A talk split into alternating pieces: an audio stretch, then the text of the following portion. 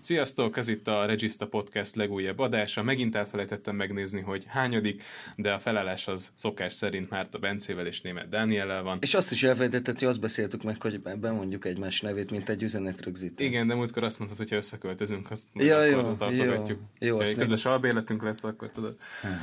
Addig viszont maradunk itt a stúdióban, és átbeszéljük a legfrissebb történéseket az olasz bajnokságról, és az olasz fociról, ami ezért egy picit ironikusan hangzik így, hogy megint tartottunk egy hosszabb szünetet. Mennyi volt, 2 hét? Hát legalább 3. 3 hét?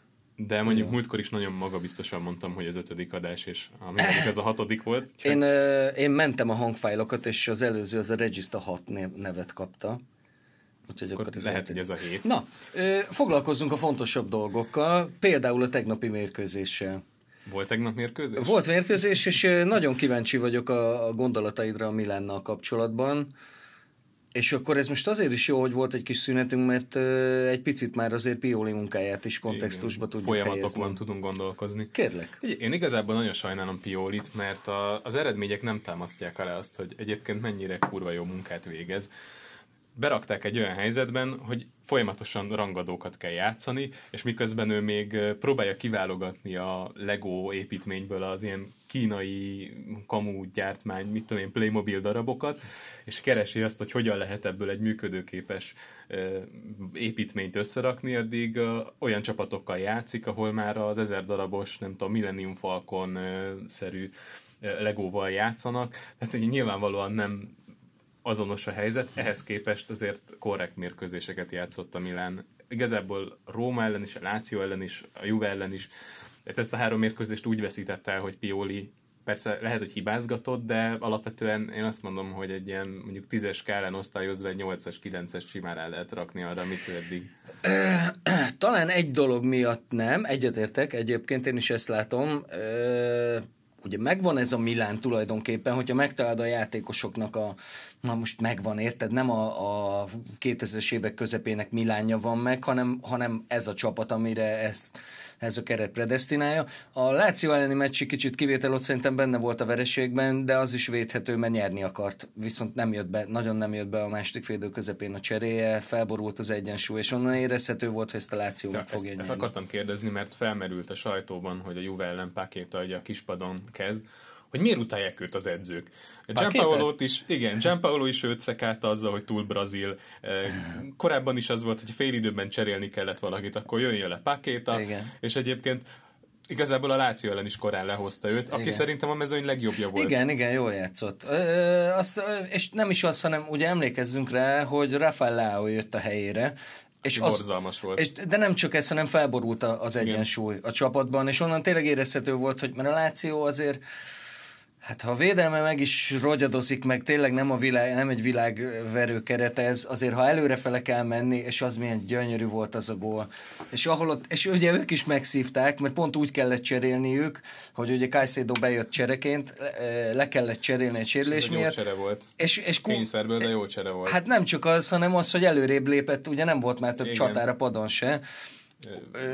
Úgyhogy Luis Alberto lépett előre, és kiosztotta a meccs a győztes gólpaszt. Az a no look pass, az nagyon kemény volt. Igen, az jó, az kicsit megente.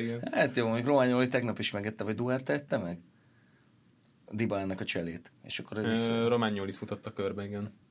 Hát igen, az mondjuk teszem hozzá, és ha még a Milánról beszélünk, és akkor az aktualitásokhoz elérünk ez a tegnapi meccset, szerintem Pioli nagyon jól gondolta ezt a tegnapi meccset. Pontosan megtervezett mindent, és nagyon jól működött. Elsősorban a kezére játszott az, hogy a Juventus úgy játszotta, hogy mostanában játszik, szarul, de azt nagyon okosan kitalált, hogy a 2 szélső középre sodródva Pjanićot zaklatja, és innentől kezdve a Juvénak, tehát lehet tudni, hogyha Pjanićot megfogják, vagy nincs a pályán, akkor a Juve vergődik és szenved, mert nincs olyan játékos, aki tudja mozgatni a csapatot, és ezt nagyon jól meglátta Pioli, ennek volt elsősorban köszönhető, főleg amíg erővel bírták, ennek volt köszönhető az, hogy az első fél időt azt egyértelműen uralta a Milán, Torinóban, hát figyelj, volt 3 komoly helyzetük.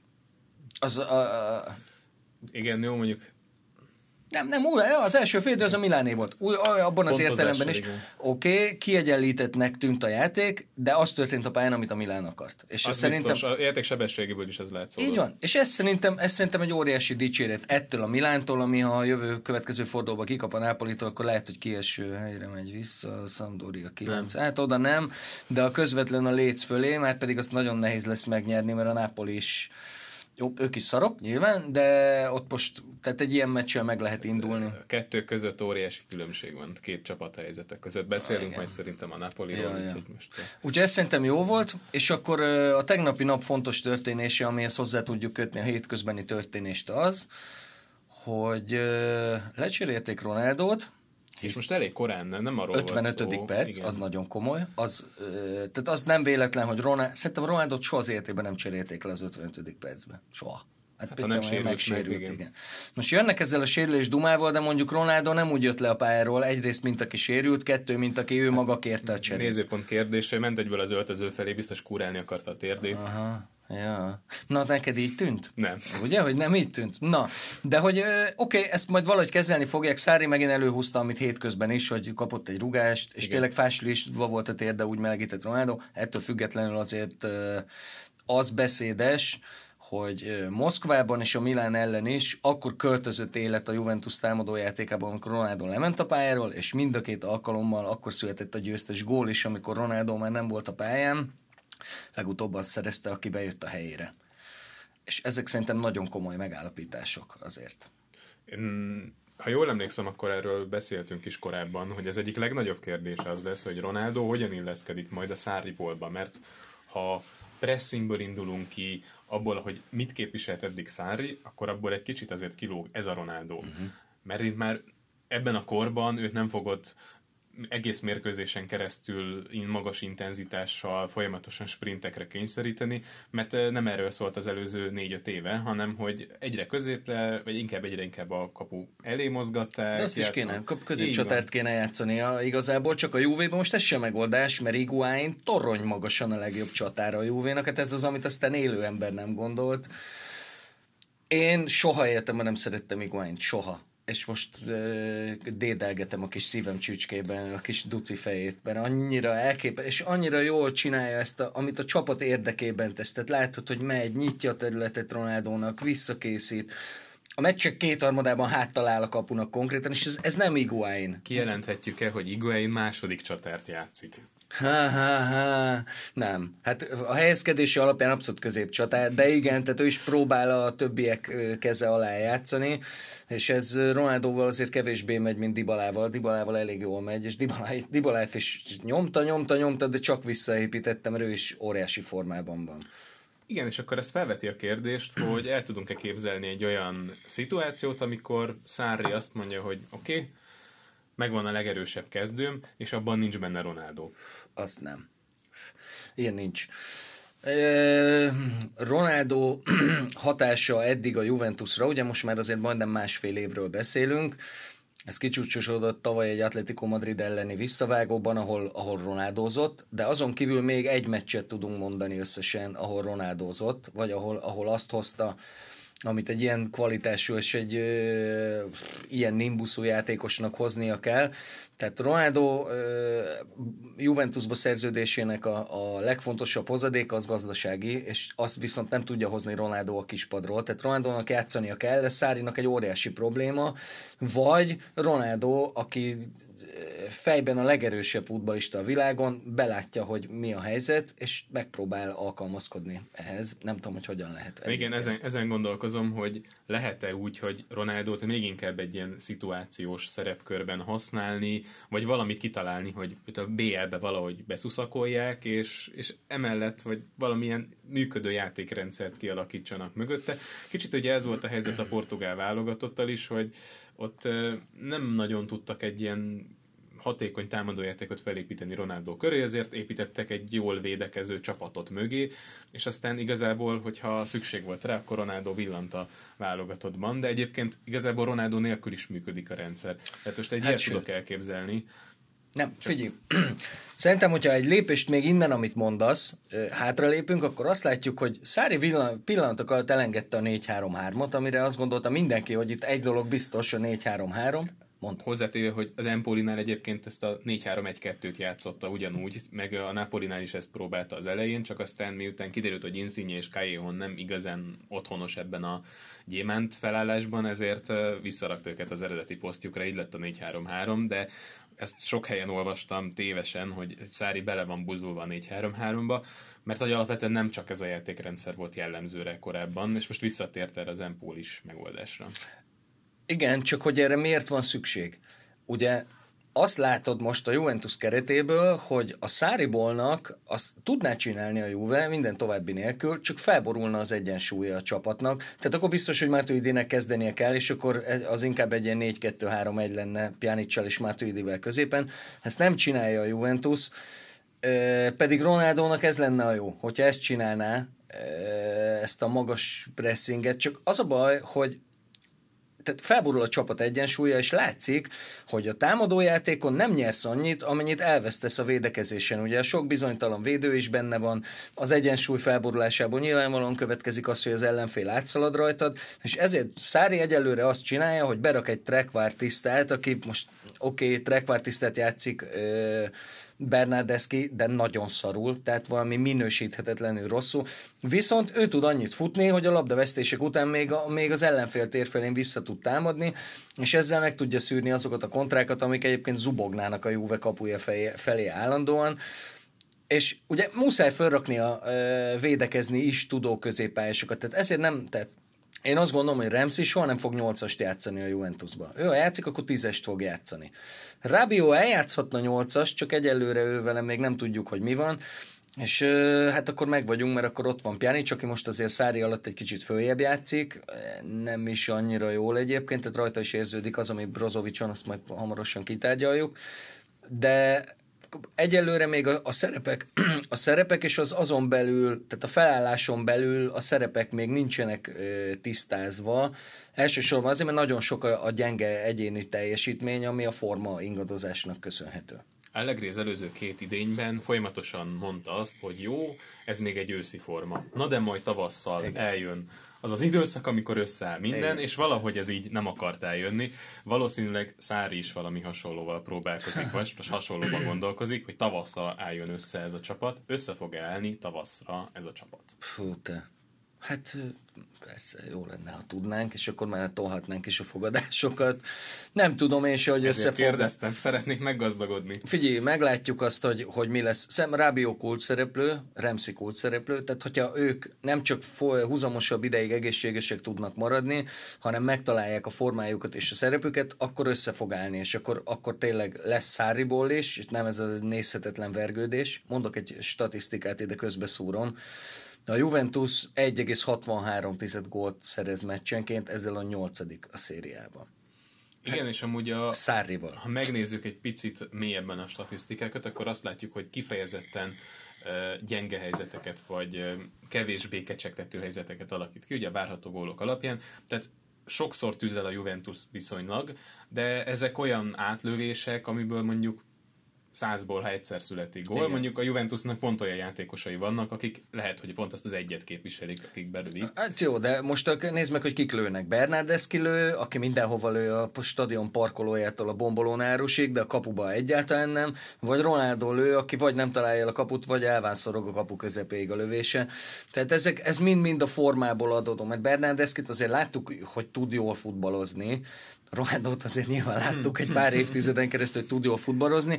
Ezek a kérdések, hogy a rendszer letisztázódik, és ezek a játékosok megtalálják-e saját formájukat és a helyüket benne, mert ha igen, akkor hát szégyellem bevallani, de megnéztem ezt a Liverpool Cityt, már csak azért is, mert ott van az a kettő közül az egyik az a csapat, akit meg kell verni, hogyha BL-t akarsz járni valószínűleg. Hát valószínűleg nem a Cityt.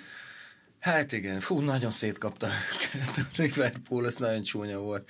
Nem értettem amúgy, most kicsit magam ellen beszélek, hogy a Digi stúdiónak a vendégeit én elkerekedő szemmel hallgattam a szünetbe, mert nem annyira azt láttam, mint ami ott történt, de ez mindegy. Szóval abszolút benne van a potenciál a Juventusban, ez nem is kérdés. az, hogy egyelőre ennyire rossz, ez szerintem mindenkinek óriási meglepés, hogy ennyire nézhetetlen, mert lehetne rossz másképp is, úgyhogy 4-4-eket játszik, meg lead 3 gólos előnyt, amit meg is tett egyébként. És egyébként lehet, hogy annak a szezon elején látott pont a Napoli elleni 3-0-ról 3-3-as meccsnek, plusz az Atletico elleni idegenbeli 0-2-ről 2-2-nek is a köze az, hogy Sarri is azt mondja, hogy nem, egyszerűen nem teheti meg, hogy ennyire felborul a csapat egyensúlya. Mert akkor az első meccsein a Juvénak, tehát szeptemberben azért a támadójáték sokkal jobban nézett ki, most már nem néz ki annyira jól. Sőt, most már semennyire nem néz ki jól.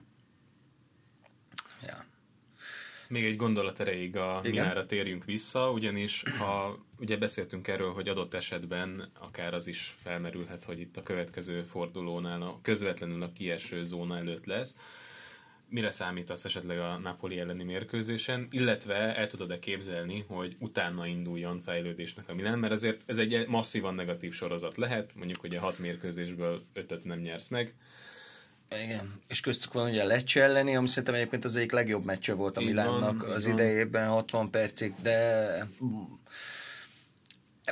van az a pont, ahol már nem az számít, hogy na, fejlődik a csapat, és tényleg látod, hogy Pioli miket gondol, és hogy jól gondolja őket, és kezdenek életjeleket mutogatni, de azért kellenek az eredmények. Tehát az nagyon rosszul néz ki, hogyha a Milán mondjuk a 16. helyig visszacsúszik november közepén. Erre akartam kiukadni, hogy most azért elég cukin néz ki, hogy szépen fejlődget, meg egyre jobban néz ki, csak hát azért az eredmények más mutatnak, és azért azt látjuk, akár mondjuk a Cagliari példáján keresztül is, hogyha egy ilyen ugye flow elkapja a csapatot, és magabiztosak lesznek, akkor ez egy öngeneráló folyamat tud lenni, hogy gyakorlatilag minden bejön. Nagyon bölcsen mondod ezt. Juárd Tomi szokta ezt mondani, hogy amit nem tud az ember, még a legnagyobb taktikai májer sem, hogy milyen a hangulat az öltözőbe akkor, amikor a Milánnal a 16. helyen állsz.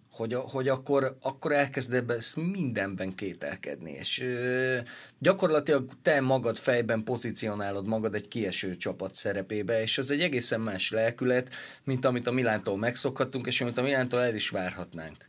Például a Piolinak volt tapasztalata hasonlóban, tavaly ugye alatta indult el lefelé ennyire a Fiorentina, igen. És aztán mondjuk fölfele is. Hát, de egy éve korábban igen, de aztán pont ez az, hogy nem tudta tovább vinni azt igen. A munkát, ez ugye egyfélidősnek nevezted, igen. Nagyon találóan, és nem tudta megállítani az zuhanást, az nem. Más kérdés, hogy Montella sem. Sem de... az Internél nem tudta megállítani, igen. Sem a Lációnál nem tudta megállítani. Benne van egy zuhanásban, anélkül, hogy elindult volna igazából fölfelé, illetve mutatott játékban elindult, csak az eredményekben nem. Hát nehéz kérdés ez nagyon, mert közben meg zuhan a Milán, de hát most itt olyan meccsek, és igazából a Lecce elleni az amit nagyon lehet fájlalni, mert sokat is tett a győzelemért, meg is érdemelte volna, és mégis egy nyomorult átlövés miatt csak egy döntetlen lett belőle, ott nem tudta azt az önbizalom többletet megszerezni, ami kellett volna ahhoz, hogy akár most Torinóban ezzel a Rissos Juve ellen pontot szerezzen, vagy a Róma ellen. Hát igen, ez a Spal elleni, az például nem nézett ki jól egyáltalán. Azt akartam mondani, hogy ugye a Veronáról beszéltünk, mint egy otthagyott 2 pont, de ez visszajött a Spal ellen, amit viszont a Milánnak nem biztos, hogy meg kellett volna nyerni a meccsét. Nem, ráadásul hozzáteszem, hogy szerintem Piontekkel nem szabálytalankodtak a szabadrugás előtt, amiből ugye Szuszó megszerezte a győztesből. Szeret fetrengeni, ez kétségtelen most. Igen. Na de most Piontek is, tehát most nézd meg, tehát a Milánnak most nem Piontekre van szüksége, hanem egy olyan csatára, aki az első félidő 23. percében befejeli azt a beadást az 5-ösről, és nem mellé. Az be kellett volna fejelni. És... bedobás lett belőle. Nem láttam, hogy ilyen rossz szögben elfejelni a labdát. Jó, és nem ő az egyetlen, tehát nem lehet Piontekre ráhúzni ezt az egészet, de most a Milánnak egy olyan csatár kell, akinek nem kell 3 helyzet a gólhoz, hanem az elsőt belövi. Aztán kihagyhat 3-at, de az elsőt belövi, és Piontek nem ez. Hát, mondjuk egy genovai Piontek, mert azért a tavaly a tavasz vége már elég hulladék volt. Az kétségtelen. Tehát az már nem sikerült jó. Na, túl milánoztuk a dolgokat. Túl sokat beszéltünk a 14. helyezett csapatról, azt hiszem. Beszéljünk akkor egy 4. helyezetről. 4. helyezetről? Igen, 4. helyen áll jelen pillanatban a Cagliari. Egészen elképesztő, ami történik körülöttük. Ugye az előző fordulóban 5-2-re verték a Fiorentinát, úgy, hogy itt igazából lehetett volna akár 7-0 is a mérkőzés egy bizonyos pontján, de végén engedtek ki egy kicsit. de hát félelmetes, és hát Nainggolan mekkorát játszott, 3 gólpassz, gól, megint milyen gól, de már nem beszéltünk a Fukinek lőtte azt az iszonyatos gólt. Beszéltünk róla talán. A Róma, nem, a Napoli, nem, az Atalantának, szerintem az Atalantának lőtte. Megnézzük, hogy kiknek lőtt gólt, mert azért olyan nagyon sokat nem. Szerintem az Atalantának. Aki nem látta, az keressen rá... Spálnak. A Spálnak? Hát, 2 gólja van a szezonban. Igen, mert ha hülye vagyok, mert az Atalantával idegenben játszottak, és hazai pályán rúgta azt az irgalmatlan gólt. Tehát a Spál, mindenki keressen most rá, és nézze meg azt a gólt, az valami hihetetlen volt. Ilyenkor sajnáljuk, hogy podcast formátumban toljuk. Igen, és közben így van, és közben meg, tehát amikor, amit beszélünk a Milánról, azt ellenkező előjellel a Cagliariról is el lehet mondani. Simeone gólt sarkaz, aki tavaly azt se tudta, milyen rendezvényen van, csak állt a izébe, és lődözte szanaszét a labdákat, és közben tárogatott kifelé. Hazacsávó most gyors, hasznos, agilis, ott van a kapu előtt, gólokat szerez, és hát ez a tegnapi nem volt semmi. És na, tessék, nyalogassuk körbe saját magunkat. Megmondtuk, hogy ez a Rog Nainggolan középpálya, ez jól néz az jól néz ki, és az rohadt jó lesz. Hát tegnap Rog lőtte az elsőt, Nainggolan passzából, és Nainggolan a harmadik, vagy a második, mindegy, szóval. A végén az már nem annak volt jelentő. A gólpasszoknak volt. És ott van Nández. Joao Pedrónak adott az valami zseniális. Igen. De és még mellé Nández, akit szerintem már... Tehát például a Milánnak egy ilyen Nández, az rohadtul kellene. Ez annyira jó az a csávó, hogy... A Milánnak nagyon sok mindenki kellene, és általában aztán nem játszanak olyan jól, mint korábban. Igen, mondjuk nézzük a Kessie esetet, aki be se került most a jövő. De jogosan, nem? Krón is teljesen rendben volt. Ja, de nem csak az volt, hogy a padra nem ült le, azt mondták, hogy szarul edzett, úgyhogy ő most nem utazik a meccsre. Hát ő egy kicsit szerintem így beleállt ebbe, hogy most már ő ilyen stabil kezdő alapember, és vele kezdődik az összeállítás, ami nyilvánvalóan nem igaz, ha teljesítményét nézett. Krunić és Bennasser is abszolút jobb nála. Na, de térjünk vissza a 14-ről a 4-re. Így van. Tényleg zseniálisan játszanak, és nem csak arról van szó, hogy mondjuk 1-2 góllal nyerik a meccseket, amit mondjuk én Maráról gondoltam, mint edző, korábbi teljesítménye alapján. Na jó, de milyen csapatoknál volt a nyomorult? Tehát... Jó, ebben van igazság, de azt gondolom, vagy azt gondoltam legalábbis, hogy azért okkal van ezeknél a csapatoknál, és nem mondjuk magasabb szinten, és nem hívták más csapatokhoz. Na de hát most azért itt bizonyította, hogy képes összerakni látványosan focizó csapatot is. Abszolút. És hogy? Úgy, hogy nincs Krányó, aki szerintem az egyik legjobb olasz kapus. Hát ráadásul kivéd, az az Olszán. És hogy? Igen, és igen. Hogy? Akit ugye attól a Rómától üldöztek világgá, igen. Ahol egyébként nagyon-nagyon jó kapus edzés folyik. Tehát ahogyan Szczesnyit fejlesztették, igen. Ahogyan fejlesztették Alisson, az mind a 2 mestermunka, és Olszánról lemondtak 1 év után, és utána így véd. Igen, jogosan mondtak le róla amúgy, meg jó kapust vettek a helyére, tehát ezt nem venném elő a Rómát, de abszolút nem, csak hogy ekkora formajavulást azért nem gondoltunk volna róla. Hát úgyhogy olyan volt Olszán, hogy elment cserekapusnak a Cagliariban, mert ezt senki nem gondolt, hogy Krányó mögött egy percet is fog védeni. Igen. Hát váratlan sokat véd, és nagyon jó. És egyébként ugye Pavoletti sincs, tehát ő is kvázi a fél szezonra kidőlt, aki tavaly mennyit lőtt? 14-et? Tehát igen. Mondjuk egyértelmű, hogy a Cagliarinak a játéka eddig is, vagy eddig arra épült, hogy megy előre mindenki, torszogatják ki a szélre a labdákat, és próbálják megtalálni Pavoletti fejét. Na, ebből a játékból lett az, hogy 5-ösével szórják a gólokat, sztárcsapatokat vernek meg, és a 4. helyen állnak. Nainggolannak nagyon-nagyon jól fekszik az, hogyha kötetlen szerepkörben van. Ez már a Rómánál is látszódott, hogy akkor kezdte el Spalletti egyel magasabbra, tehát gyakorlatilag 10-esként játszott. Igen. Nem is értettem. Az átlövések is nagyon jól működtek. Igazából ugye a védekezésből is ki tudja venni a részét, hogyha nagyon kell. Emlékszel te Perrottára? Perrotta. Az olasz válogatott is volt, vagy 50-szeres, tehát hogy világbajnok, igen, abszolút. Igen. Na, az a csávó, ez Spalletti találmánya volt, egyszerűen azt állta ki, hogy rohadt jó csatárai voltak, úgyhogy feltolt mögéjük egy védekező középpályást trekvártisztának, hát nyilván nem annak, hogy olyan nyomást tudjon a labda kihozatalra helyezni, hogy ott helybe, tehát vissza tudja szerezni még az ellenfél térfén a labdát, és rohadt jól működött, annyira, hogy aztán az olasz válogatottban is játszott hasonlót, és Nainggolant is ezért tolta föl, amit én akkor nem értettem, mert én azt gondoltam, hogy ő azért elsősorban egy ilyen ütközően. Mediano. Hát, hogy nem is Mediano, de mindenképp ilyen belső középpályás. Mondjuk lehet, hogy ennyi cigi után a box-to-box szerepkör kevésbé fekszik, de azért üdő kell, ja. Meg minden. Na, de amikor megsújintja a jobbost, az azért nem, hát vagy igen. A balost. Elsül a kapanyért, tudod. Igen, az nem néz ki rosszul. Úgyhogy büszkék vagyunk a Kairira és magunkra. Igen, mondjuk az érdem az elsősorban minket. Az övék. Nem, minket. Aha. Jó, akkor a genovaiak hanyatlásáról ne beszéljünk, mert ugye őket is elég magasra taksáltuk. Hát igen, azt benéztük egy kicsit. Ugye mind a kettő már edzőt is váltott menet közben. Nem gondolnám egyébként, hogy kiesési problémája lesz bármelyiknek is, bár a Sampdoria elég rosszul nézett most ki. Már megint. Sampdoria? Aha. Ez az Atalantából x-eltek. Igen. Láttad a meccset?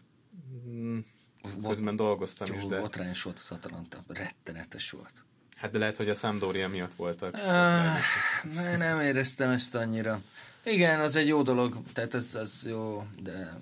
Beszéltünk egy kicsit az Atalantáról is. Ez már a Bajnokok Ligájából fakadó fáradtság, amit látunk rajtuk? A Cagliari ellenére azt mondom, hogy talán igen. Ugye a hazai pályán azért nem szoktak ők ennyire simán, hát mondhatjuk, hogy simán kikapni. Bár ott ugye volt egy kiállítás, a Tilisicsnek volt egy hatalmas baromsága. Igen. Bármikor a bíró is hülye volt, mert mondjuk a könyöklésért simán kiszorhatta volna, nem tudom kit, akit aztán megrúgott. Ez a meccs meg, hát nem tudom, nagyon, nagyon rosszul játszottak, úgy látszott, hogy nincs meg most az, ami egyébként az Atalantában megvan. De hát egy történelmi Bajnokok Ligája pontszerzés a Manchester City ellen, az mondjuk elég sokat kivesz a lábakból, ezt azért azt hiszem, hogy... Igen, és nyerhettek is volna, mert milyen jól védett vészkapus. Igen, ez abszolút így van. De hát itt megint az Atalantánál megint ez a kérdés, hogy mi lesz velük a télen. Mert Malinovskit már most körbeudvarolja boldog-boldogtalan, akinek szerintem óriási szerepe van abban, hogy így játszanak. És hát nem tudom, mondjuk a hát nem, nehéz megmondani, mert egyébként meg, hogyha végignézed az utóbbi éveket, amikor már szerepeltek azért nemzetközi kupákban, akkor is mindig megoldották. Hát egy idő után igen. Hát igen, az egy benne marad egy kicsi. Jó, hát védőt kéne venniük, mert ránézel erre a védelemre, és hát ez le tudnak hozni meccseket adott esetben, lásd most a City ellen is, bár mondjuk ha 0-3 a szünet, egy rohadt szót nem szólhatnak. De hát kell a szerencse is, ami ugye a Sáktár ellen csúnyán elhagyta őket, az most így kvázi visszajött a kivédett 11-essel. Hiányzik Zapata ebből az Atalantából? Megoldják, hiányzik, persze, hogy hiányzik, de sokkal egyszerűbb lenne, mert Muriel játszhatna azon a poszton, amelyeken ő igazán jó. Jó ezen is, de azért ha Zapata, Muriel és mondjuk valamelyik vagy Ilicic, vagy Papu van mögöttük, az mondjuk azért egy minőségi előrelépés, azt hiszem. Nagyon jóta beszélgetünk. 27 perc, nagyon jó, még lesz időnk mindenre. Kivel folytassuk? Szerintem beszéljünk egy kicsit az európai kupákról, elsősorban azért, mert fel akarlak magasztalni. Akkor ebbe benne vagyok. Jó. Hallgatlak. Azért azzal, amit az Interről beszélgettünk, hogy azért is jó, hogy ilyen 3 hetes szüneteket hagyunk, mert... jó sok meccsről tudunk. Hát egyrészt a jóslatainkat meg tudjuk nézni, hogy mi az igaz belőlük. És ugye te azt mondtad, hogy az Inter szerinted tovább fog jutni, és jól fog kijönni a párharcból a Borussia Dortmund ellen. Hát ebből lett az, hogy a hazai meccset az tükörsimán nyerték meg, tehát ez egy olyan 2-0 volt, amit tényleg 2-0 volt, és az idegenbeli meccsen is az első félidő az azt mutatta, hogy 100%-osan igazad lesz, és azzal egyébként szerintem tovább is jutott volna az Inter. Hát ebben nincs vita. Viszont ott kifogyott a tankból a benzin, és ez rettenetesen látványos volt. Rettenetesen látványos. És ettől függetlenül azt gondolom, hogy abszolút igazad lett, mert jobb csapatnak tűnt az Inter, csak ugye ők egy olyan menetelésben voltak itt menet közben, ami azért kivett annyit a csapatból, és a sérülések meg a keret problémái miatt ez nagyon csúnyán visszaütött ott a második félidőben. Igen, egyébként ez az F csoport ez sok szempontból érdekes, például azért, mert a Szlávia megint tudott idegenből pontot hozni, amire szerintem nagyon kevesen számítottak, hogy ráadásul jobban is fog játszani, mint a Barcelona a Camp-ban. Ez alapján már azt sem mondom biztosra, hogy a Barcelona továbbjutása az megkérdőjelezhetetlen. Oké, most 4 pont az előnyük az Interrel szemben, tehát ez mondjuk kényelmesnek mondható. És most mennek Dortmundba. Mennek Dortmundba, igen. Inter-Szlávia van. Igen, hát ugye és az mondjuk kikapnak, kell. Igen, hát az mondjuk meredek lesz, igazad van a Szláviával kapcsolatban, az egy baromi jó csapat, és nem kijött nekik a lépés az első fordulóba, így van, ahol nagyon ugye, kevés ilyen nyertek is San Siróban. Ugye arról beszéltünk, hogy ez a mérleg nyelve lehet, igen. Főleg, hogy ugye azt a hazai mérkőzéseiket mindenkinek biztosra kellett volna, hogy vegyük, de igen. 2 meglepetés után ezt most már nem jelenthetjük ki, és egyelőre ez még továbbra is nyílt. Annak ellenére, hogy 4 pont az Inter jelen pillanatban, 4 ponttal áll a 3. helyen. Hát nyílt. Hát ugye Barcelonát kellene valahogy megverni, ami nem hangzik könnyű feladatnak, de idegenben egyébként sem játszik jól a Barcelona, idegenben. Meg sehol se játszik jól a Barcelona. Igen, de hogy ugye BL-ben igen. Szóval hogy akkor az, tehát BL-ben most már itt az utóbbi időben ez tendencia, hogy nagyon gyengén játszanak. Úgyhogy ez akár meg is lehet az Internek, és onnantól kezdve az egy nagyon nyílt küzdelem lenne. Itt igazából a következő forduló sok mindent eldönt. Hát az Internek nyilván saját magával kell foglalkozni, azt minden áron meg kell nyerni azt a prágai meccset. És ha azt megnyerte, akkor az utolsó körben mondjuk ne felejtsük el, mert szerintem a Barca nem nyert Dortmundban. Ha viszont csak 1 pontot szerez, akkor 7, az 9, akkor kvázi az életért játszik a Barcelona is a Camp Nou-ban. A Camp Nou, a San Siróban. Az mondjuk egy komoly meccs lesz, hogyha az lesz, főleg ha kikap Dortmundban a Barca, bár mondjuk ebből a szempontból lényegtelen, hogy 8 vagy 9 pontjuk van, mert ha kikapnak, mindenképp megelőzi őket az Inter. Na mindegy, szóval itt ezzel kapcsolatban még egy dologról érdemes beszélni, ugye Conte beindította a szokásosnak mondható hisztiét, mert ugye a Juvénál is ugyanezen rinyált, folyamatosan így jött az a klasszikus 10 eurós éttermes. 100 eurós étteremben nem mehetünk 10 euróval. Így van, tehát ezt a Juvénál, a Chelsea-nél ugyanúgy nyomta ezt, az olasz válogatottnál nem követett honosításokat, de itt is belekezdted, de te mit gondolsz erről, hogy Conte megérkezett az Interhez, csípőből és kapásból úgy alárugott Marottának, mint a húzat, azzal, hogy bemondta, hogy neki nem kell se Pericsit, se Nainggolan, se Icardi, ezzel kivett az Inter zsebéből 120 millió euró körülbelül. És panaszkodik, hogy nincs pénz. És most november közepén, úgyhogy rohadt jó szezont fut az Inter, és erről is beszélhetünk majd mindjárt egy kicsit. Így beleszáll Marottába, de páros lábbal. Ez milyen? Ez mi? Ugye, Antonio, mi történik? Én csak az angol fordítását olvastam ezeknek a nyilatkozatoknak, tehát nem tudom, hogy a fordításban elcsúszhatott-e valami, mert nem tudtam eldönteni az átirat alapján, hogy itt most igazából csak a helyzetüket próbálja egy picit realizálni, tehát arra utalva, hogy erőn felül teljesített az Inter az elmúlt időszakban, hiszen gondoljunk bele, hogy jött a Sassuolótól Sensi, akiről senki nem gondolta, hogy ennyire jó lesz, meg jött Barella a Cagliaritól, és hogy nem volt ekkora tapasztalatuk, ezen a szinten gyakorlatilag semmi, és most mégis azt várják el tőlük, hogy a Barcelona meg a Dortmund sokkal rutinosabb BL csapatok ellen felvegyék a ritmust. Nem tudom, hogy erre gondolta, vagy hogy minőségben kritizált őket, hogy ezek komoly, tehát könyörgöm, ezek csak Sassuolo és Cagliari szintű futballisták voltak. Jó, ez nem igaz, és ez egy baromság, és nyilván azt gondolom, hogy Conténak, bocsáss meg, hogy félbeszakítanak, Conténak azért valamilyen szinten a nyilatkozatait mindig úgy kell nézni, hogy olyan edzőről van szó, aki volt bajnok Angliában, volt bajnok Olaszországban, nagyon jó válogatottat csinált, tehát mindent megtett, amit meg lehet, kivéve nemzetközi szinten, ott semmi nem jön össze neki. De se a Chelsea-vel, se a Juventusszal, sem most az Interrel, hát mondjuk ezt vállalhatatlannak semmiképp sem mondható, de akkor is tehát benne van az, hogy ő, akit ha nemzetközileg hozná a bajnoki eredményeinek egy részét legalább, akkor abszolút a top edző között emlegetnék, most meg ez egy szenved össze-vissza, tehát benne van ez is Conte fejében, hogy már megint az van, hogy Európában semmit se érek, és a rohadt életben, és emiatt zsémbeskedett, emiatt, de egyébként én úgy értelmezem ezeket a mondásokat, ahogy te, tehát, hogy igen, most idejött a csávó a Cagliariból, meg idejött a 2 csávó, mert ugye a Sassuolóból 2-t is sikerült kicsippantani. Hú, szegény Politano. Ja, igen, ez nagy, az sajnos. Pedig Politano is rohadt jó. Pekje van, hogy ennyire jól megy a Lukaku-Lautaro 2-snek, mert egyébként második csatárnak abszolút alkalmas lenne. Jól lő, vissza is lép. Tehát ez egy... Ezt is gondoltuk volna szezon előtt, hogy így lesz? Ne. Én csiptempolitánok. Én is, de hogy szélen játszott eddig, és ott volt eredményes végig. Igen, hát szélről befele. Az nem törvényszerű, hogyha behúzol egy szélsőt középre, jó lesz. Igen. Más Bernardeschi. De szemét vagy. Na mindegy. Hát jó, az úszat is mondhattam volna, de szélen se jó.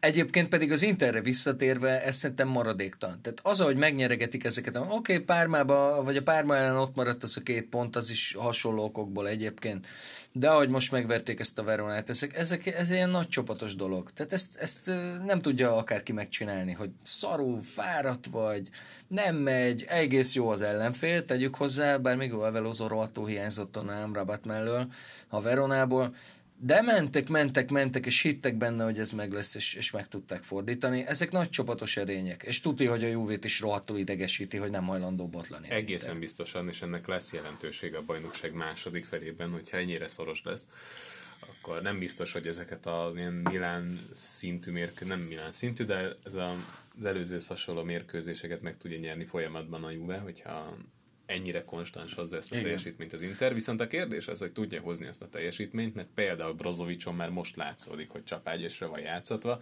és ha megnyitjuk most szépen az Inter keretét, akkor nagyon sok mindenkivel találkozunk, csak olyan típusú játékossal nem, mint Brozović. Ez pontosan így van. Tehát egyszerűen nem tudott pihentetni őt, vagy nem tudott pihentetni őt abban a szerepkörben, amit Brozović betölt.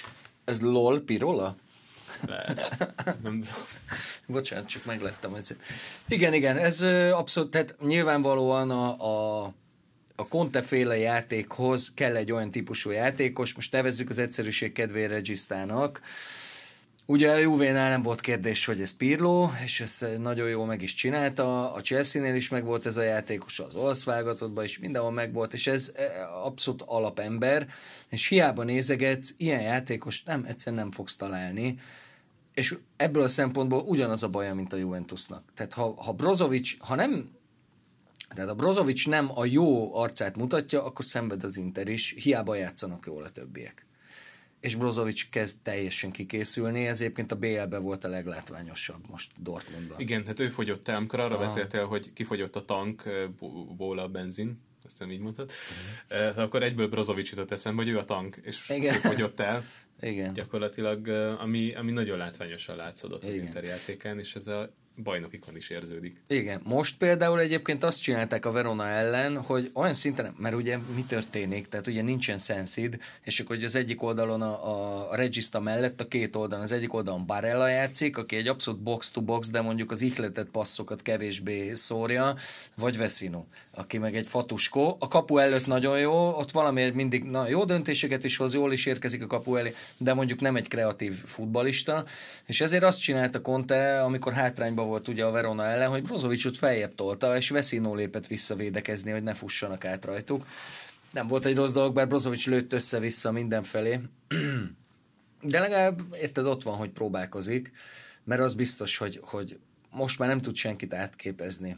Borja Valero lehetett volna alkalmas, de 34 éves, nincs játékban, nem is bízik benne egyébként. És azt gondolom, megnézzük, hogy kik játszottak, ő neki konkrétan 0 meccse van. 0 meccse van. Hát ő az Inter Mandzukića. Ja. Mandzukić még az utolsó évében hasznosan játszott. Valéróról azért ezt kevésbé lehetett elmondani. Igen, Mandzukić most is hasznosan tudna szerintem játszani, de ez mindegy, ebben most elkanyarodjunk vissza a Juvéra.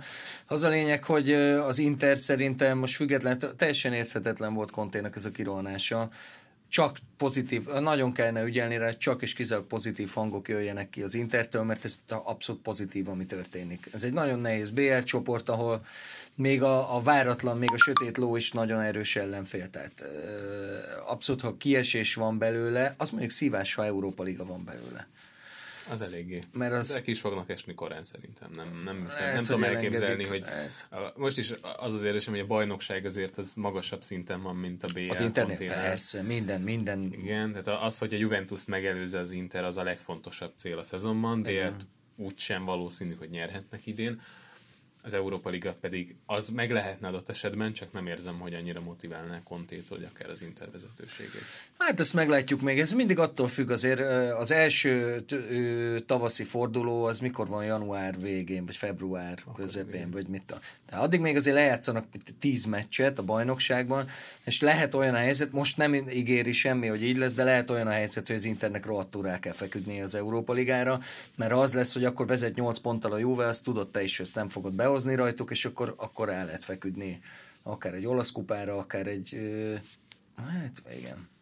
Mondjuk arra sincs garancia, azért van az Európa Ligában is bőven jó csapat. De ha ez az Inter nekifekszik, hát mondjuk, és akkor ott el is dől a kérdés, hogy most akkor Conte valóban használhatatlan-e a 100 eurós értelem, vagy az 50 eurós értelemben is. Hát, és nem egy giroszozni 10 euróval. Tehát hát igen, na jó, elment, de azért emlékezzünk vissza az utolsó fél évére Torinóban, amikor ez a hazai pályán rendezett Európa Liga döntőért csak egy nyomorult gólt kellett volna rúgni hazai pályán a Benficának, de az se sikerült. Az lett az útilapú. Na, hát itt nem lesz ilyen útilapú, az biztos. Két római csapatról mindenképpen beszéljünk. Melyikkel kezdjük? Hát, nem is tudom. De most az Európa Liga, vagy a bajnokság szempontjával, vagy így próbáljuk összevonni a kettőt? Hát vonjuk össze a kettőt, úgyis a bajnokság fontosabb szerintem. Jó, kezdjük a Lazio teljesítményén is ez érződik, hogy a bajnokság mint egy kicsit fontosabb lenne, akkor nézzük a Rómát. A Rómánál pedig az az érzésem, hogy Fonseca, ha már a legós hasonlatomra visszaköthetek, akkor így fakockákkal próbál legózni, és egyelőre működik. Tehát, nem? Tehát nézd meg, hogy ugye sérülés hullámról beszéltünk az előző adásban, ez nem változott azóta, ugyanúgy kényszermegoldásokkal kell dolgozni egy csomó helyen, és működik. Sokkal inkább működik, mint azt gondoltuk volna. Pásztorra is jól játszik. Hát és hol?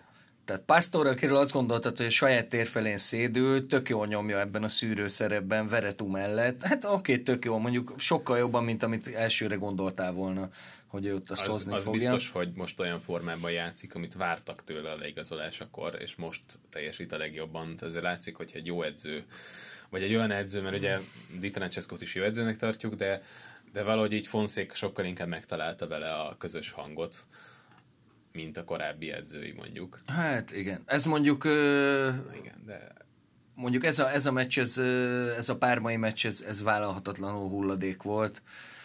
Igazából végig lehetett érezni, hogy valami ilyen élesség hiányzik. Ugye az ilyeneken tudod ezt érezni, hogy ott van Zanioló, aki inkább indolens, mint amennyire jól játszik most ezen a meccsen. Tehát nyilván egy óriási tehetségről van szó, de könyököl, odarúg, nem segít föl, szövegel a bírónak, és az egész Rómán azt érezted, hogy egy ilyen feszültségben vannak. Nem volt ítélet, még a tök egyértelmű ítélet után is mentem,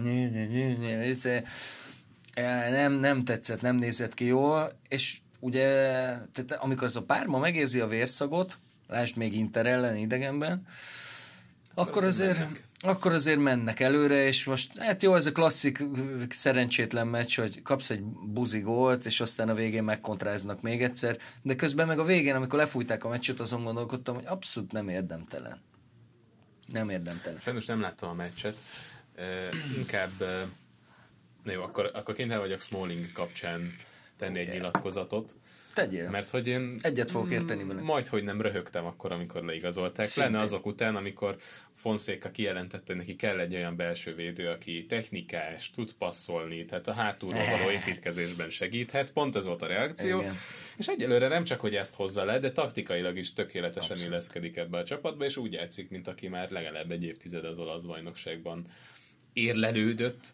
Hát ez volt a legnagyobb kérdőjel nálam vele kapcsolatban, hogy láttam persze Manchesterben jól futballozni, de azért mégiscsak ez a Premier League, ami fizikálisabb, kevésbé taktikus játék, és a védőknél ez óriási váltás szokott lenni, de tökéletesen beilleszkedett, és még azt is megkockáztatom, hogy jelen pillanatban a legjobban teljesítő belső védők között van. Top 5-ös listára fel kell rakni, akkor ott lenne nagyon előbb. Abszolút. Előjön. Teljesen így van.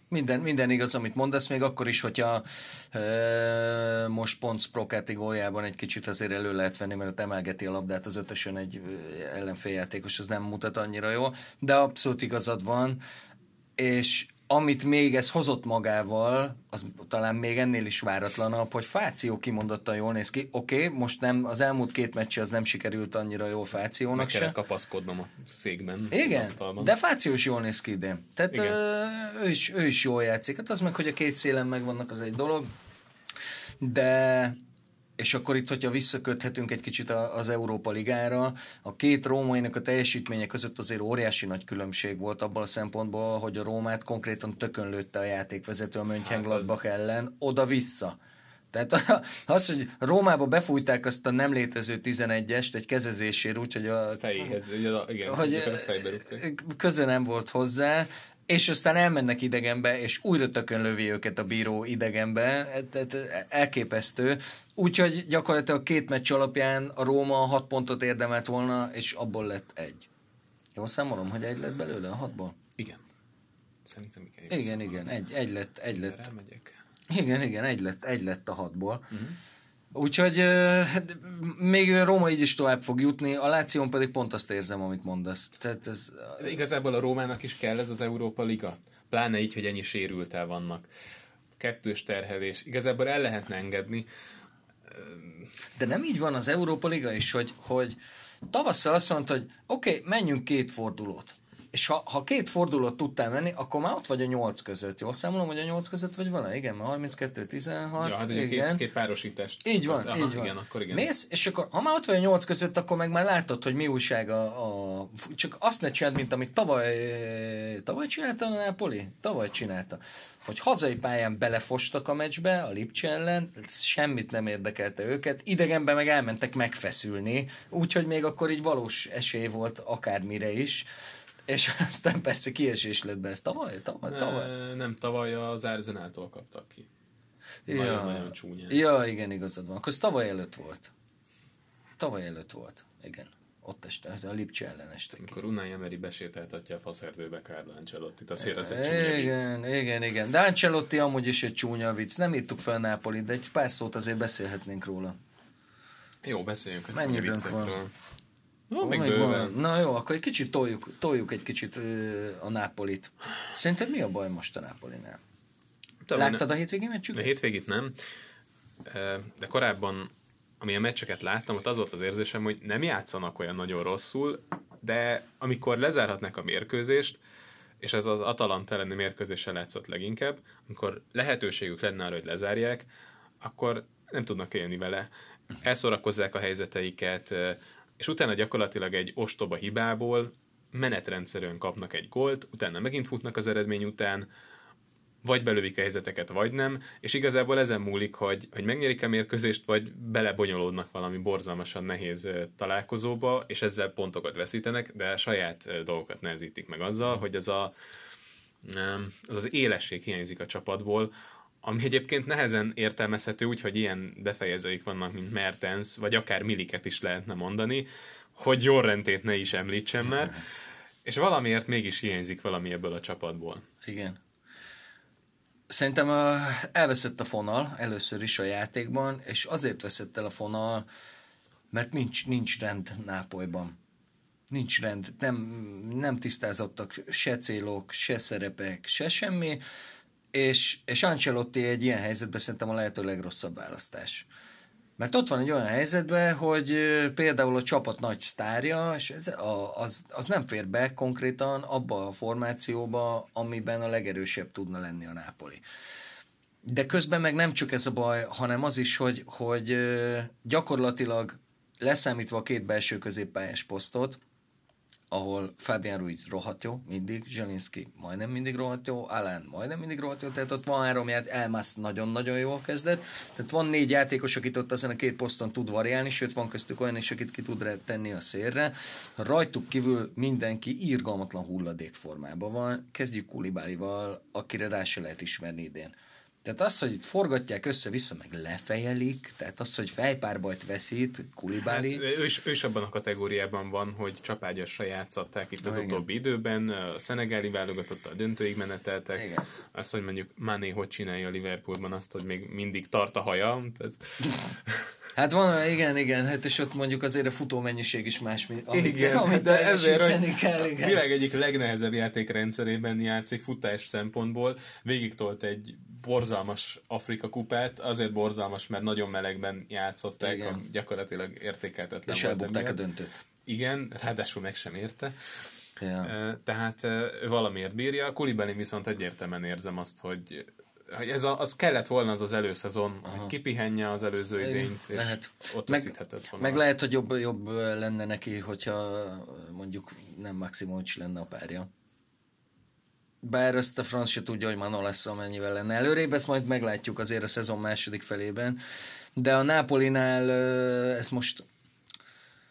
Hát ez egy jóslat, amit majd számon lehet kérni. Én azt hiszem, hogy 2020-at már nem Ancelottival fogják elkezdeni. Egyetértek, én is ezt gondolom, és a kérdés az, hogy taktikai okok vannak-e a Napoli hanyatlása mögött, vagy valami más? Mondd meg te. Én mondjam meg? Hát én tettem fel a kérdést. Hát figyelj, a 4-2-3-1 nem ment, pedig az azért jó, mert van egy csomó jó formában lévő centered, meg van egy Mertenszed, de Mertens már szélsőként nem annyira jó, tehát csatár mögött játszhatna. Nem tudom, hogy ez a 4-2-3-1, és abban ugye van posztja Insignének is, míg a 4-4-2-ben csak inkább ilyen összvérposzt, ez látszik is a játékos teljesítményén. Ja, nem tudom, hogy ez most a forma kérdése. Egyszerűen most abban az időszakban is vannak, hogy mindenki felepattan. Tehát amikor jól csinálnak mindent, akkor se. Hát a Salzburg elleni meccset láttad? 21-et lőttek kapura az első fél időben. 21-et. Igen, ezt mondom, hogy a helyzetek meglennének, nem játszik borzalmasan ez a csapat. Igen, de most de borzalmas volt. Ez a hétvégén. Igen. A hétvégén igen, azt nem láttam. A Genova elleni meccsen. De tudod, mik voltak? Tehát ilyen, hogy amikor... Úgy elképzeled a jó formában lévő Nápolit, és láttad, hogy a vonal mellé overlappel kifele a csatár, és pak, két passz, és már valaki izébe, zicserbe nyomul, és most ilyen 3 méterről nem tudták oda passzolni, meg Insigne lábán átpattan a labda, és ez az ilyen teljes fásultság. Tehát tudod, amikor egy ilyen kispályás tornán az utolsó meccset játszod a 8. helyér a könyvelők csapata ellen. És így nincs kedve, nem akarod, látod, hogy ezeket simán meg tudnád verni, de ennyi kedved nincs. Na ez volt a Nápoli a hétvégén, ami szerintem, 22 000 néző a São Paulo-ban. Szóval ezek már mindazok, ami egy olyan hanyatlás, amit meg tudsz állítani, de nem úgy, hogy az elnök bemondja, hogy akkor ritiro, és irány az edzőtábor, és a játékosok meg hazamennek. Úgyhogy Ancelotti engedi őket haza. Tehát ezek mind-mind olyan dolog, ami azt mutatja, hogy ezt a zuhanást már drasztikus döntésekkel... Kirabolták Alan házát? Megvan? Nincs. Hát Alan nyilatkozott egy ilyen nem annyira szimpatikusat, meg mit tudom, másnap kirabolták a házát, és a felesége ott hisztizett, hogy és akkor állítólag az is a mondás, hogy télen mehet Alan. Tehát így elengedik Alant, aki mondjuk az a játékos, akihez először ragaszkodnék, és hozzá láncolnám a kerítéshez. Mehet Alan. Szóval... Vannak gondok. De és ezért mondom, hogy ez nem biztos, hogy az edzőtől fakad. Jó, csak nem tudsz más csinálni. Igen, hát nyilván, amikor nem megy egy csapatnak, akkor az edzőváltás az első megoldás. És lehet, hogy most az is egyébként. Jó, nem. Igen, beszélünk erről, hogy a vezetőségtől kezdve vannak azért tisztázatlan kérdések, tisztázatlan ügyek. Önmagában az furcsa volt, hogy a szezon elején ugye az öltözőből fakadóan voltak problémák, a felújítást nem sikerült időben elkészíteni. És... De menjenek ma a francba, ez milyen mondva csinált indok? Már ha egy konténerbe kell felöltöznem, akkor szarul kell játszanom. Oké, csak mondom, hogy itt azért ilyen apróságok azért lehetnek a háttérben, igen. És ez a sok apróság, ez lehet, hogy végül is kitesz egy ilyen nagyobb probléma, azt, amit így én sem tudom megragadni, tehát most azért beszélek hülyeségeket gyakorlatilag, mert nem tudom, hogy mi állhat a Napoli hanyatlás ennek a hátterében. Pont azért, mert lehet, hogy van egy-két gyenge meccs, de ezeket a gyenge meccseket az jó csapatok meg szokták nyerni, és most akkor se tud nyerni a Napoli, amikor jól játszik. Vagy jobban, mint az ellenfél. Igen. Hát igen, ez mikor volt utoljára ilyen, ugye ez 4 nyeretlen meccs zsinórban, illetve hát valószínűleg Benitez érában. Illetve 5 a Bajnokok Ligájával együtt, az már komoly. És ugye nem is azt, mert nem azt mondod, hogy itt a világ legjobb csapatai voltak az ellenfelek, hogy ebben benne van az Atalanta elleni döntetlen, ami valóban, tehát, na és ilyenkor még az is jön, hogy a bíró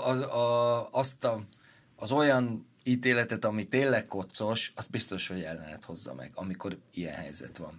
Kapufa megint 8, és, de most ez a hétvége, ez valami rettenetes volt. Ezt nézni is rossz volt. Én a stúdióban ültem, és akkor azt mondtam, hogy ezt a Napoli szurkolók nevében ezt kikérem magamnak, amit a Napoli csinált ezen a meccsen. Egy darab Fabian Ruiz volt a pályán. Senki más. Arról beszélnek még sokat, vagy arról írnak még sokat olasz lapok, hogy ez a Napoli azóta, hogy Sarri távozott, elveszített az identitását, így mondjuk ezeken a mérkőzéseken nincs mihez hozzányúlni, és tisztázatlan igazából, hogy mit is akar játszani ez a Napoli. Ez egy érdekes gondolat, azért ezt tehát egy ennyire fejnehéz csapatnál az identitás az nem szűnik meg az edzővel, az pontosan tudod, hogy mi az, amire építened kell, és mondjuk Carlo Ancelottinak elhihetjük, hogy ő tudja. Viszont megfordítva ezt a gondolatmenetet, és egyből ellentmondva saját magamnak, Carlo Ancelotti nem... Most leállt szerintem. Nem állt le. Nem, de élvezet lesz hallgatni. Igen, ez a Raining Bloodra csörög a telefonom. A Slayer klasszikusra. Na mindegy. Szóval azért itt lassan másfél év után kijelenthetjük szerintem, hogy Carlo Ancelotti nápolyi ténykedése az kudarc egyelőre. Nem sikerült előrelépni, sőt, tehát a játék az sokkal kevésbé néz ki jól, nem jönnek az eredmények se úgy, nincs versenyben a bajnoki címér a Nápoli, és ez főleg most idén, amikor a két legfőbb rivális edzőt vált és teljes takkot vált gyakorlatilag, most kellett volna a Nápolinak surranó pályán 5 ponttal vezetnie, gondolom, hogy így is tervezték, ehhez képest számoljuk ki gyorsan. 13 pontra vannak a bajnoki címtől, már most, 13-ra. 10, nem? Rossz sort néztem? Nem, igazad van, én néztem rossz sort.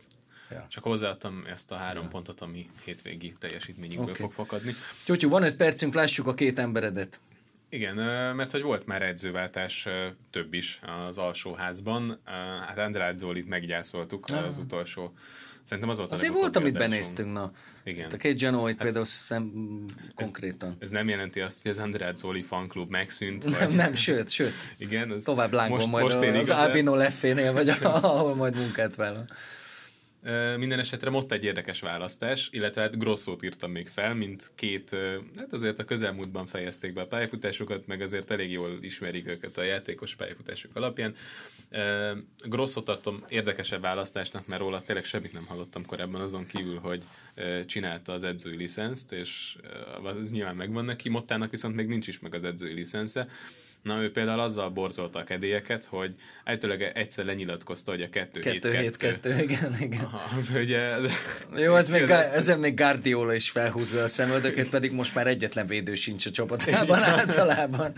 De igen, hát nyilván ezekkel lehet játszani, ezekkel a számok, hogy Conte is, amikor megjött a Juvéhoz, ezt a 4-2-4-et gondolta. Egyébként a Nápoli ezt játsza konkrétan. Igen. Nagyon működik, és látjuk az eredményét. Oké, ez már egy más dolog. Grosso az utánpótlás csapatoknál ért el nagyon szép eredményeket. Inzaghi is, csak mondom. Igen, és imádták a játékosai, és jól is nézett ki, úgyhogy az várható volt. Egyébként, hogyha megnézzük, ez a generáció, ez azért kezd visszaszivárogni a kispadokra. Most ott van Grosso, Motta, tulajdonképpen egy kicsit idevehetjük Contét is, hogyha akarjuk, Simone Inzagit feltétlenül idevehetjük, Juricsot abszolút idevehetjük. Tehát ezek, akik az elmúlt 10-15 évben játékosként meghatározóak voltak, azok kezdik szépen átvenni a szerepeket. Ugye nem kevés. Na, még Pippót akartam mondani, vezetik jelen pillanatban a másodosztályt. Ja, Beneventóval. Így van. Még régen feljutnak. Én amúgy, figyelj, most itt a B-be végignézed, és csupa olyan csapat, akire nem vagy ki. A Salernitának kurva jó lenne, ha feljutna, de csak a szurkolói miatt. Tehát azok tök bolondok. Tehát az mondjuk az jó lenne, de a többi most itt nézegeted végig, és akkor ki hiányzik innen? Hiányzik a Venécia? Hát jó. Az Empoli hiányzik. Az Empoli, igen, de hát most itt a többiek meg nem tudod. De a Benevento rohadt jó volt, azoknak iszonyú jó szurkolótáboruk volt, ez jó hangulatú is volt a stadion, úgyhogy azok jussanak csak vissza Pippóval. Meg hát csupa jót kívánunk Pippónak persze, mármint te. Én mindenképpen. Te mondtad, hogy nem szereted. Én nem szerettem, de én a Juvéba se szerettem. Hát ez... Perugia, azt nem bocsátom meg neki Perugiát. Mondom, hogy ez egy súlyos jellemhiba. Ezen már nem fogunk javítani. Rendben. Esetre Motta kapcsán még egy gondolat, hogy nyilván nem játszik 2-7-2-t a Genova, de mondjuk Andrázzoli első 3 meccse után is ezt mondtam, hogy nem mutatnak rosszul, és simán ott lesznek a középmezőnyben, vagy annak az első felében. De Motta alatt azért szép dolgokat láttunk egyelőre a Genovától. Nem tudom, láttad azt az gyakorlatilag 3 húzásból leosztották zicserig, és gólt is szereztek belőle, mert nem tudom, az nem az előző fordulóban volt, hanem egyel korábban, de az egészen zseniális játék volt, aztán szerintem ki is kaptak azon a mérkőzésen, de maga a gól az zseniális volt. Igen, talán az Udinéz ellen találkozó lehetett, ebben most így nem vagyok biztos, de ez a lényeg, hogy... De az Udinéz ellen még szerintem Andrázzoli volt, nem? Andrázzoli lett volna. Várjál, hogy vannak sorban a meccseik? Most azt látjuk, szerintem... Meg tudjuk nézni. Nem, ez már Motta. Ez már Motta. Jó, mondjuk az 1-3 az Udinéz ellen, az mondjuk minden, csak nem egy... Igen, mert ugye akkor volt edzőváltás az Udinézénél is. Igen. Ha már ugye az edzőváltásoknál tartunk, akkor azt is lehetne mondani. Jó, hát az Udinézét nem tudom, most a hétvégén majdnem kikaptak otthon a Spától, csak ugye Muszó kivédett egy 11-est a 90 sokadik percben, de a Genovánál még egy érdekes dolgot mondok. Most ugye írtózatos pechkel kikaptak a Juventustól, úgyhogy nem kellett volna, tehát ez egy X-es meccs volt, sőt még ők voltak talán közelebb. És a következő fordulóban ugye fogadták, vagy mentek Nápolyba, és Kuamét, aki mondjuk így kvázi az egyetlen, akitől várható gól, elengedték az U23-as EB-se, vagy Afrika Kupa selejtezőre. Nagyon helyes. Vég a pályán volt, és nyertek is. Egyébként pont a meccs alatt volt, de ez ugye nem hivatalos FIFA rendezvény, tehát oda nem lett volna kötelező elengedni. És valamiért a Genova azt mondta, hogy a legjobb csatárának, hogy jó, elmegyünk Nápolyba, most akkor valami lesz ott, de akkor oda nem kell, lesz, köszi, szia. Hát lehet, hogy az ilyen szokásos, kiscsapatos stratégia volt, hogy azért nem fogunk megszakadni a nagyoknál, úgyse nyerünk. Megszakadtak. Nem kellett amúgy. Elhozták a pontot. Elhozták, de jó, nagyon rettenetes volt ez. Borzasztóan nézett ki a Napoli. Mit várunk ettől az edzőváltástól? 2 rutintalan, ezen a szinten, sőt, gyakorlatilag semmilyen szinten nem ismert szakemberről beszélünk, nehéz feladatot kaptak, bent tudják tartani a csapataikat? Hát a Genoa bent, Motta, az szerintem nem is kérdés, ott minőségben is megvannak, tehát az és Andrázzoli biztos alapokat hagyok. Egyértelműen, igen. A Brescia más kérdés, ugye ez a bemutatkozás azért nem annyira jó, amikor mindenki által szétpofozott Torino megérkezik és gurít egy 4-est. Hozzáteszem, érdemes nézni este az olasz összefoglalót, mert nagyon sok vita lesz arról, hogy mi történt azon a meccsen az első félidőben, és most kellene mondanom, hogy mi volt az, ugye neked mondtam itt az adás előtt, hogy volt ez a 11-es igen, dolog, amit azon a meccsen befújtak, egyértelműen, pedig sokkal kisebb volt, mint amit valamelyik délutáni meccsen meg nem, de majd ezt nézni kell, és akkor tudni fogjuk. Arról majd szerintem egy külön adást fogunk na, jól van, valamelyikre felvenni. Jó. Köszönjük, hogy végighallgattátok, ez volt a Regista. Sziasztok! Szevasztok!